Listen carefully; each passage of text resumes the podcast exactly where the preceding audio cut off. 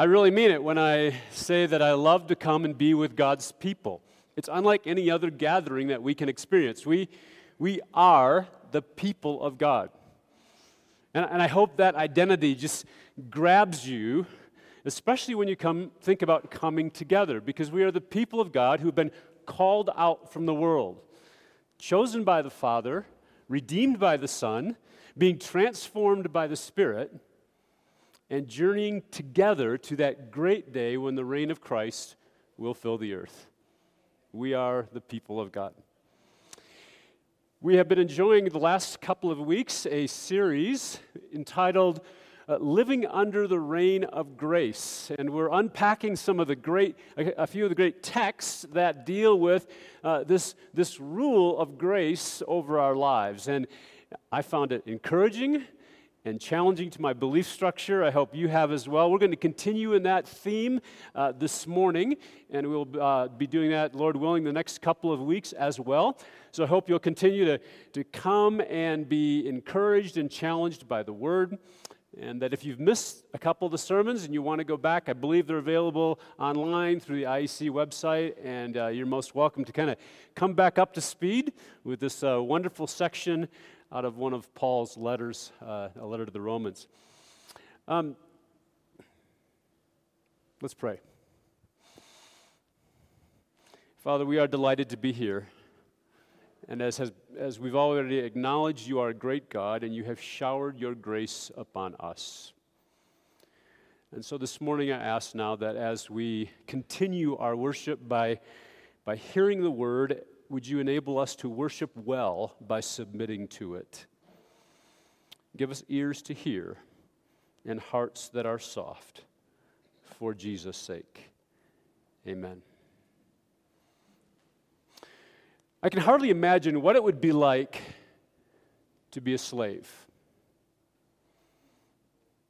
I mean, imagine what it would be like to be born into a house of slavery, where perhaps the first sight of your parents included chains around their feet. Imagine what it would be like to start growing up and, and begin to realize that your entire life was dictated by a master, someone who didn't really care about your welfare. Imagine what it would be like to, to come to the realization that, that you had no real rewards or benefits, but rewards and, and, and even punishments were all determined on the, on the basis of the mood of that master. Imagine what it would be like to hope every single day that you could get away from this And then imagine what it would be like to slowly recognize there's really no hope. But you're caught, trapped, a victim of circumstances you cannot change. I was born a free man. I can hardly imagine such a situation. So it strikes us as rather shocking when the Bible describes our birth into a relation with a master called sin and describes our situation as one of slavery. That we are trapped, that we are, we are held in bondage, and that every minute of every waking day, we are likely to be struck with some sense of, I wish I could escape this. And then perhaps slowly recognizing there really is no escape from this tyrannical master who rules over me.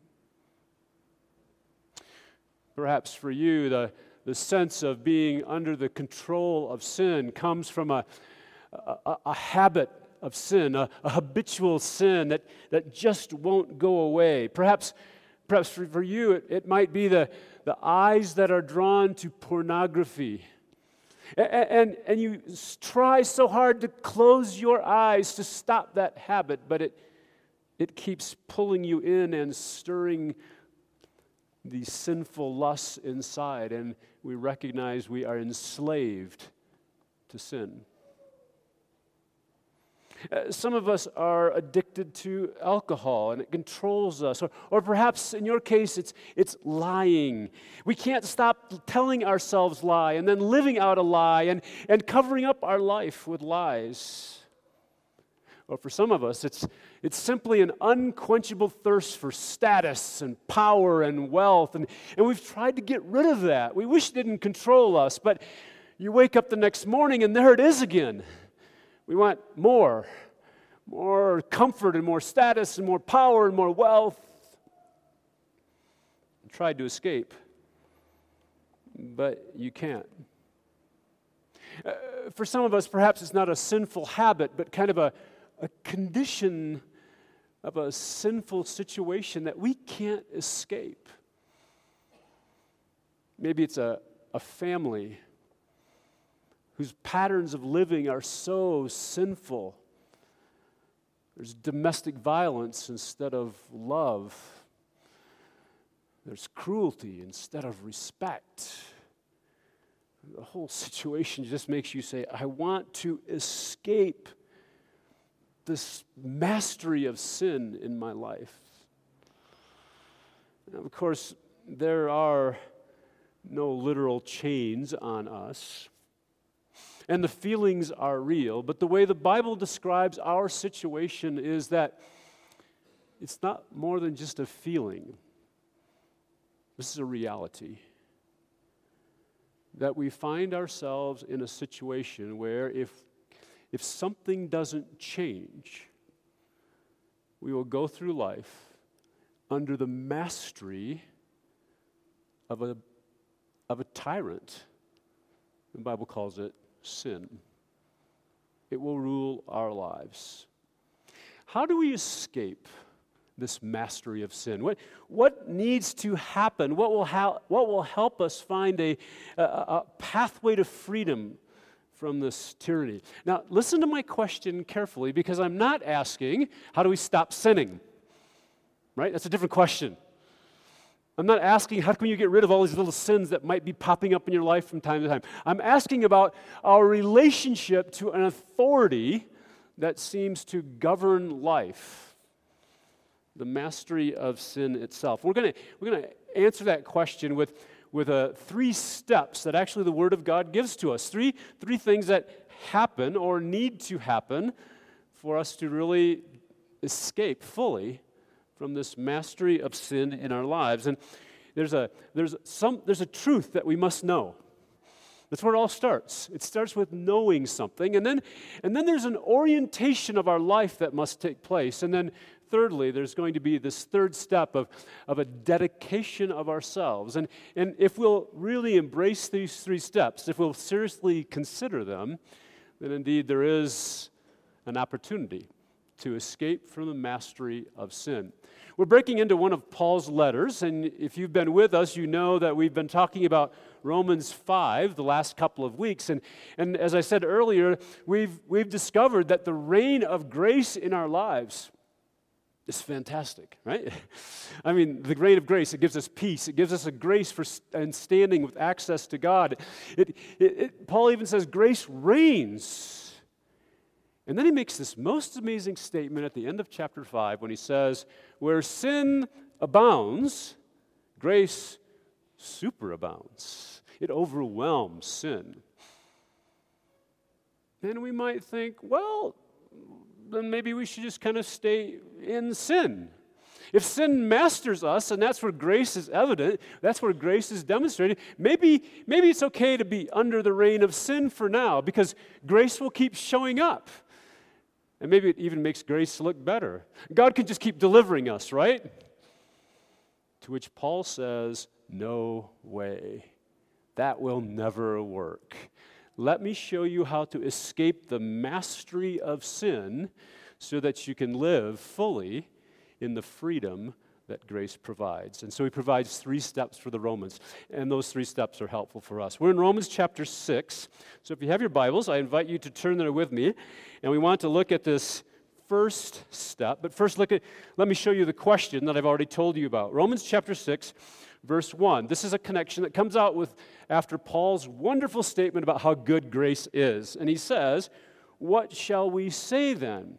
Shall we, and the NIV has this translation, go on sinning so that grace may increase. There's actually, a, a, a, I think, a more precise translation. If you take it directly from the Greek text, it actually says, shall we continue under sin? It doesn't, he's not really talking about keeping on sinning and committing sins. He's talking about, do we stay under the authority of this master sin? I mean, that will make grace look better, right? And then he says, By no means, may it never be. No way, Jose. We are, and then he begins to explain why. And he, and he, he starts by giving this truth that God's people must know. And the first truth is this that we have been identified with Christ.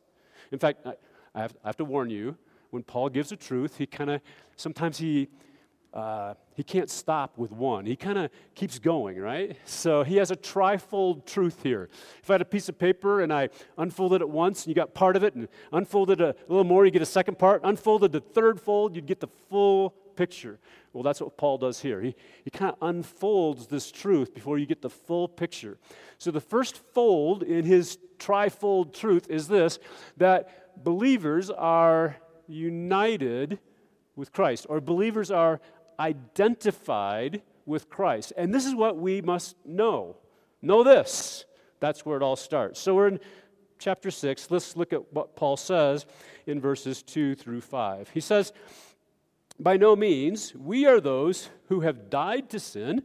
Uh, how can we live in it any longer? Or don't you know that all of us who were baptized into Christ Jesus were baptized into his death? We were therefore buried with him through baptism into death, in order that, just as Christ was raised from the dead through the glory of the Father, so we too may have a new life. For we have been united with him in a death like his, we will certainly also be united with him in a resurrection like his. Now, that's kind of confusing. Let's see if we can grab hold of it and understand it. What Paul is saying, first of all, is know that we have been identified with Christ. And he, he uses two primary words here to communicate that idea the word baptism and the word united. Okay, so go back to the text and you'll see it there in verses 3 and 4, where Paul clearly says, We have been baptized into Christ Jesus. Weren't we baptized into his death? Verse 4, through, with him through baptism into death. Uh, Paul is using the word baptism here not primarily to talk about what happens when we baptize people. He's not talking about being immersed in water. He's using it as a picture, a picture for all of salvation. So he's, he's, wrapping together conversion and faith and regeneration and all these wonderful things that happen when a person comes to Christ. And he's going to call it baptism to refer to that whole package because it's that moment that something very important happens. They might ask, why this word? Why use the word baptism when he could have used something else? Like the word united, that's what he uses later. I think there's a very important reason. The word baptize, as you know, literally means to immerse, right? And it's used in some contexts of a person who would take a cloth, like a white cloth, and immerse it dip it into a red dye. And you know what happens when you take a white cloth and you immerse it in a red dye? When you come up, it's red. In other words, its identity has changed. It no longer looks like a white cloth, it looks like a red cloth. It's been moved from the white cloth family to the red cloth family. Very smart. That's what the word baptized literally means. And so baptism became associated with the idea of an identity. How do I identify? Do I identify as a white cloth or do I identify as a red cloth.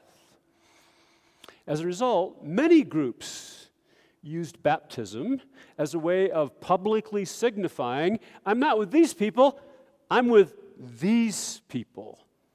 And baptism would show I have changed my identity. Huh. So Paul says, don't, don't you know that you were baptized into him? You were identified with Jesus. You took on a new connection with him at this point of conversion. In fact, I'm quite certain that this is the idea here because, because Paul is going to clarify in the next verse using the word united. He uses it twice in verse 5. Did you see it? Uh, you're united with Christ. For we have been united with him in a death like his, we'll certainly be united with him in a resurrection like his. Now, even that word we have to work on a little bit. When you and I talk about being united with people, it's not like this, right? So if I say to you, um, you know, we're really, we're, we're really united in our opinion about Dorowat. We have a unified view of Dorowat. Now, if you don't like my view of Dorowat, you're not united with me. But if you're smart, you like Dorowat. It has, it's great tasting and it's good for you and it always signifies happiness and joy. We could be united in an opinion about a food. We could be united in a membership to a club. Maybe even united as members in a local church. That's not the idea here. To be united to Christ is somehow to be incorporated in a close relationship with Him. It is a, a unity that is hard for us to even imagine. Essentially, Paul is saying, You've been superglued to Jesus, stuck together in a way that changes everything. That is the emphasis of this whole section. You've been baptized, you've been united. And then notice in verse 4 and verse 5, it's with him, with him. In verse 6, it's verse with him, with him. In verse 8, again, it's with him. The Bible in this whole section is, is emphasizing this idea that it's us and him stuck together. We must know this. It becomes deeply important if we're going to enjoy an escape from the mastery of sin. Uh, one last note before we leave this idea how did this all happen? There's a hint. You were baptized. That's passive. You were united. That's passive. Paul makes his statements to help us recognize this is not something we do. We don't wake up one day and go, hey, I want to identify with Jesus. You were identified with him by his gracious work. This is the essence of grace that God initiates taking us into a relationship with himself through binding us with the Lord Jesus. Clear? You have been baptized and united with him. That's the first step beginning in the truth that we must know. It's the first of our trifold truth. There's a second fold as we unwrap what Paul's going to say. It's that we have been united with Christ, identified with Christ in his death and resurrection. You probably saw it because he said it about four times. We've been united with him, not just in general, but remarkably, in his death and resurrection. Back at the text, you'll notice it in, into his death in verse 3 and verse 4 and verse 5, where he says, um, uh, If you were baptized in Christ Jesus, you're baptized into his death. That sounds like a terrible thing. Who wants to be baptized into death? Uh, verse 4, we were therefore buried with him through baptism into death. Verse 5, we've been united with him in a death like his. Death, death, death. You've been somehow connected to him in death. And here's the heart of Christianity. And by that I mean that believers are not just connected to Christ in a general sense. We're not just connected to Him like um, this kind of casual relationship. He'll be my rabbi, my teacher, so I'm connected. Not, well, that's true, but that's not the point. I, I really want him as my example because he was so loving and compassionate. Well, well, that might be true, but that's not the heart of Christianity. The heart of Christianity is this it's the work of the cross in the death of Jesus that we are bound to, that we are united with, baptized into.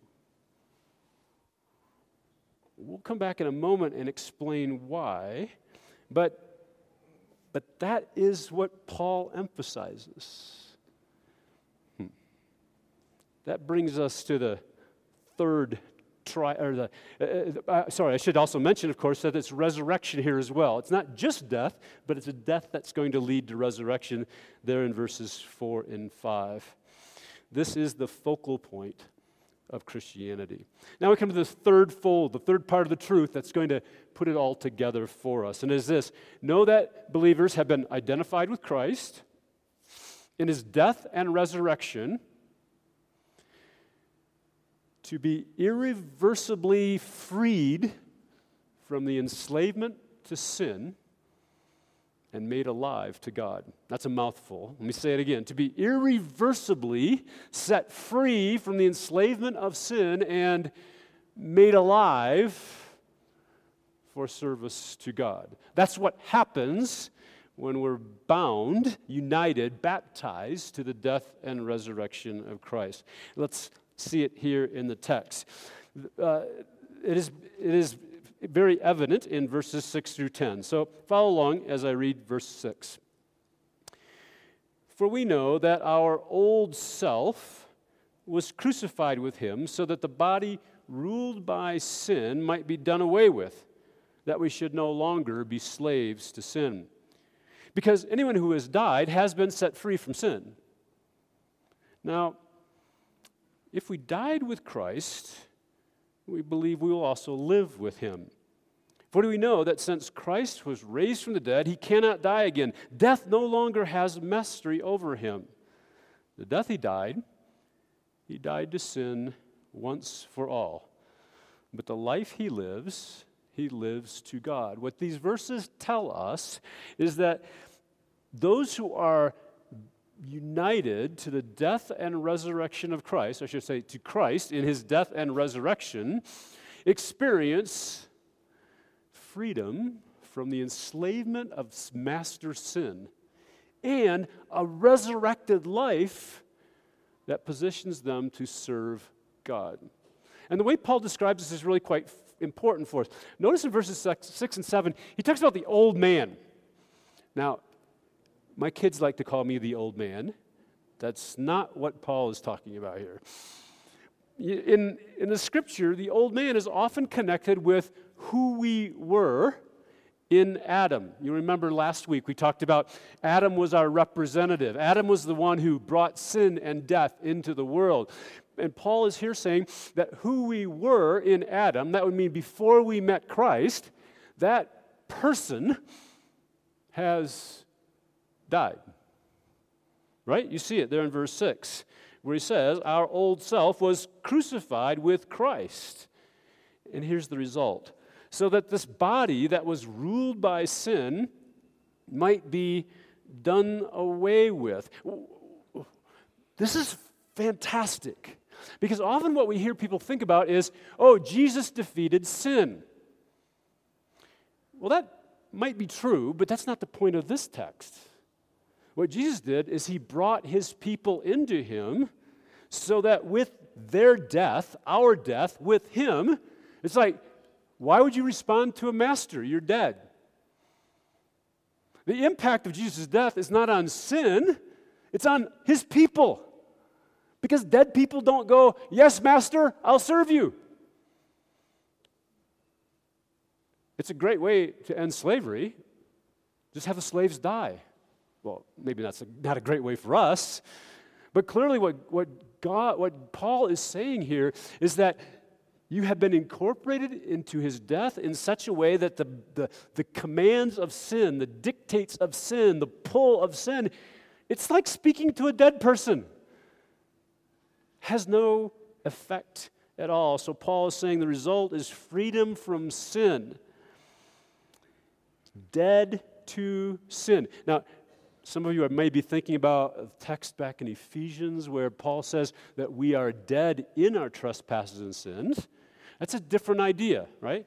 To be dead in our trespasses and sins mean we, means we are dead and we have no ability to respond to get ourselves out of it. This is not dead in sin, this is dead to sin. In other words, unresponsive to the call of sin because we've been united to death, united to Christ in his death. It's great news.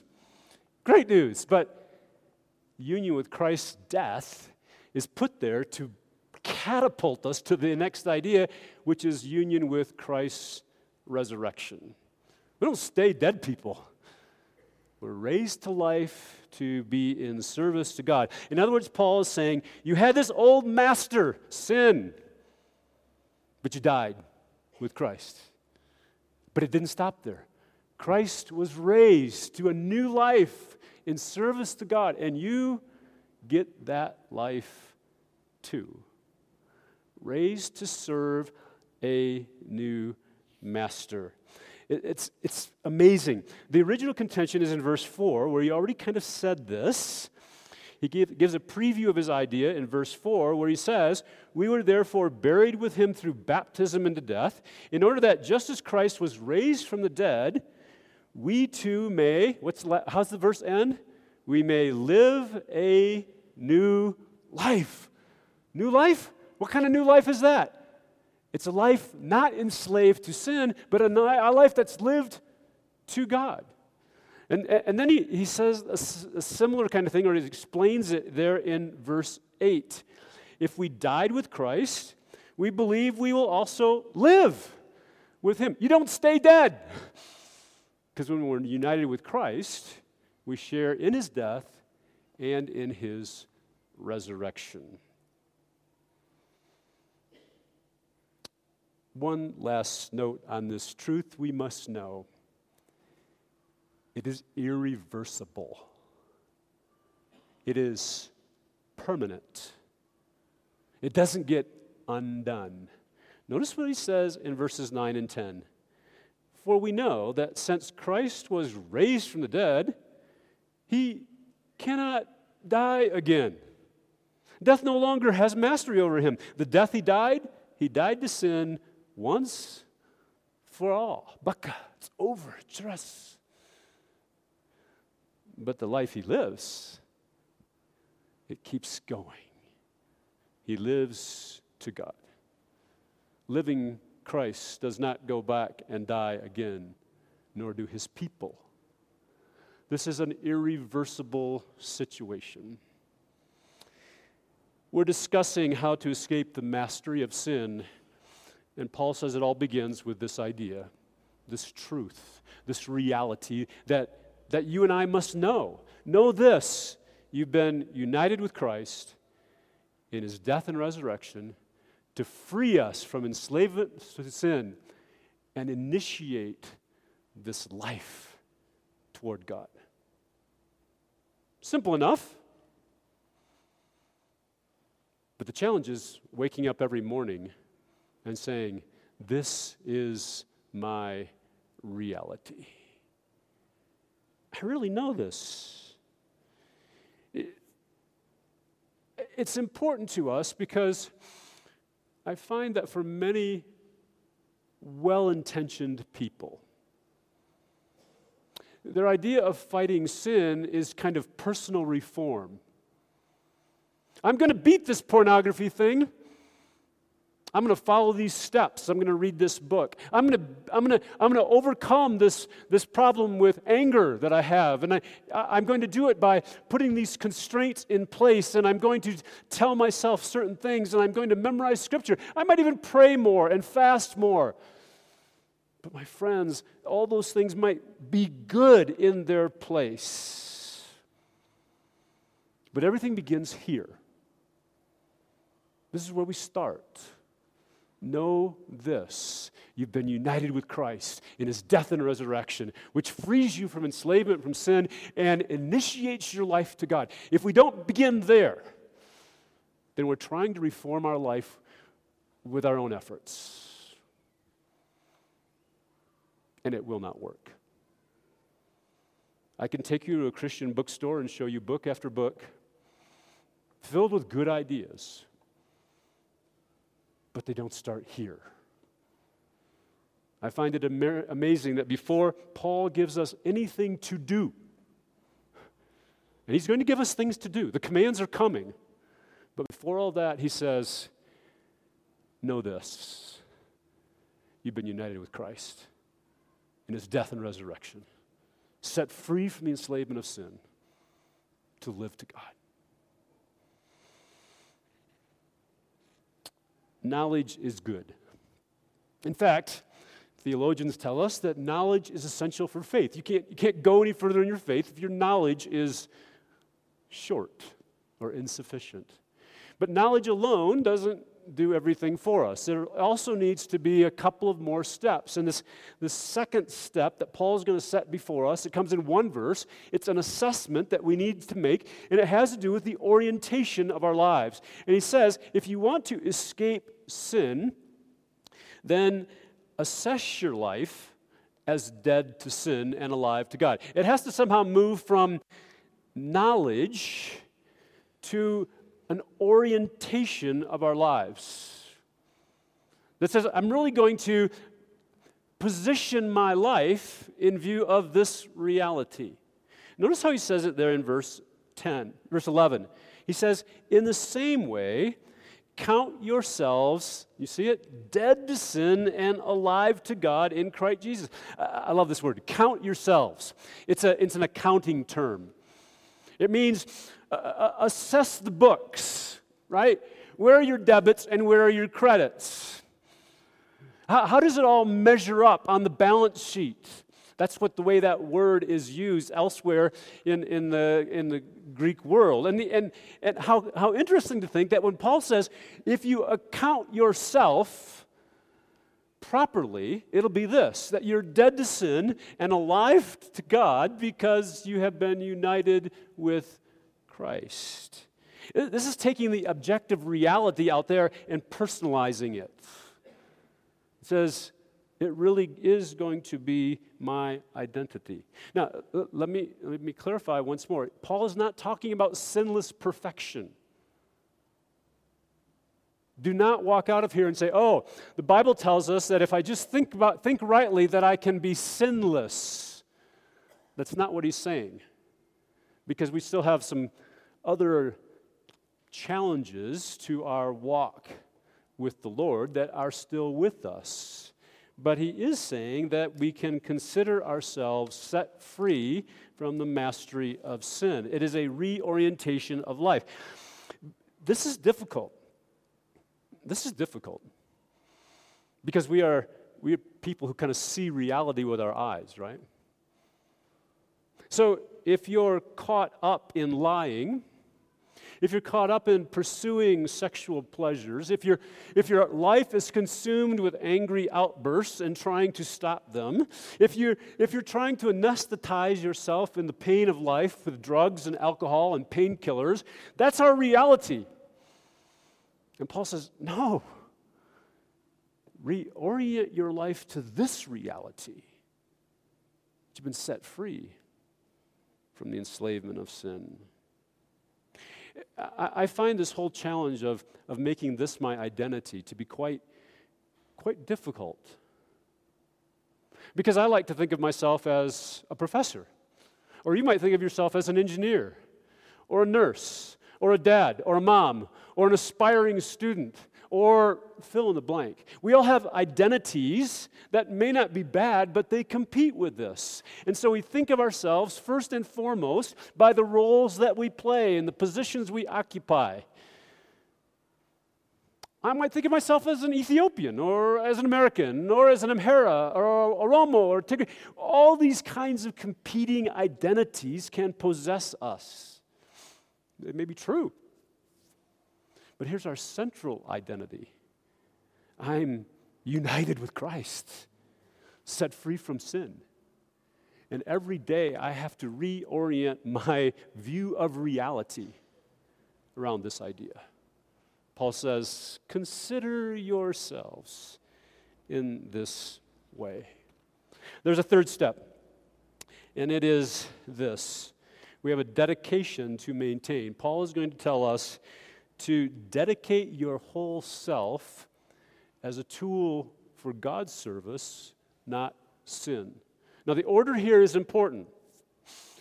Knowing that you have been united with Christ in his death and resurrection and set free from the enslavement of sin, and oriented, having oriented your life around this truth, now we can talk about doing a dedication that says, I am in your service, all of me. I no longer am in the service of sin. Look how he says it in verses 11 or 12 through 14. He says, Do not Therefore, let sin reign in your mortal body so that you obey its evil desires.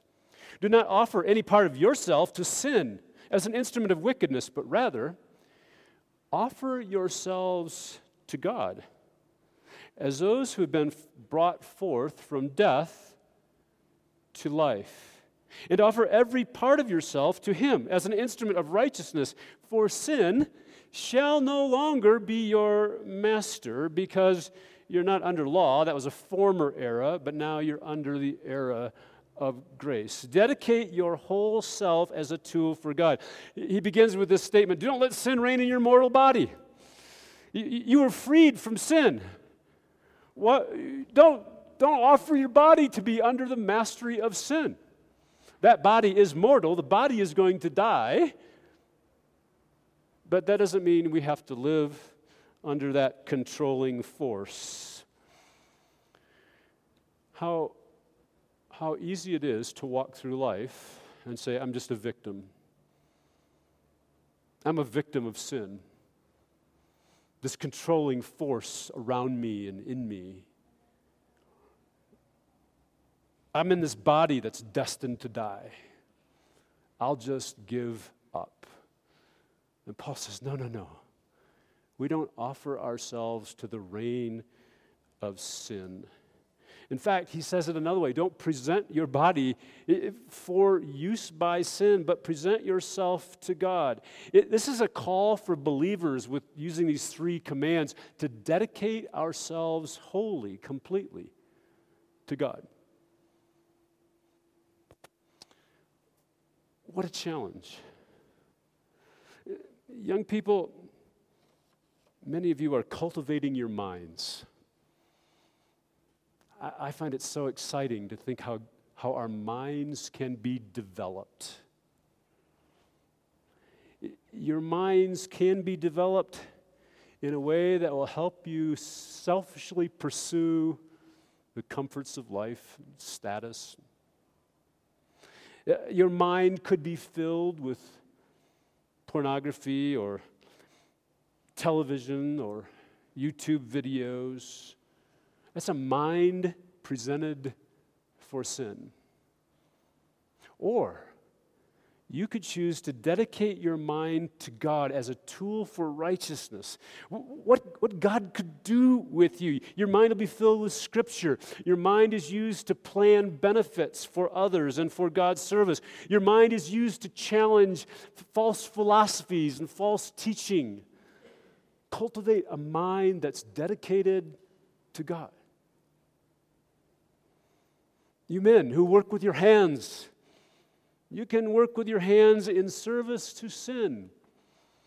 where your hands are directed primarily to building a big house for yourself, or, or perhaps to fight and steal for your own defense, or, or to stuff more food into our mouths. Paul says, no, don't dedicate your hands to service of a master of sin. Dedicate your hands to God. Hands that would be used for uh, helping people, perhaps helping to repair a house for a neighbor, or using your hands to carry food to someone else, or, or using your hands to make money that can be used for God's service, perhaps in sending a missionary to another part of the world. Some of you have tongues that have been dedicated to sinful purposes, speaking lies and outbursts of anger. Paul says, No, no, dedicate your tongue to the praise of God and the proclamation of His word. All of us, head to toe, dedicated not to sin, but to serve God. And the result, we find ourselves not living under the mastery of sin, but living as instruments to God. I do find it hard to imagine what it would be like to be a slave, born into a place where my parents are in chains, and there would seem to be no escape. But when I think about that, I also think about what it would be like to experience release from slavery. To have someone come and drop the chains off and say, that, that terrible master you are serving, you don't have to serve anymore. Run! I can imagine that slave with a smile on his face, running and looking for a new home, a new place to live, a new place to serve away from the tyrant that controlled life. That's what Christ has done for us. We know this truth that we've been united with Him in His death, in His resurrection. We know that we have been set free from the mastery of sin, and now He says to us, Run! Run with a new orientation, not to turn back but with a dedication to a new master. Oh, may God's people experience this freedom through grace. Let's pray. So, our Father, we confess to you that in our foolishness, though we have been set free from sin, we we tend to turn back and live there.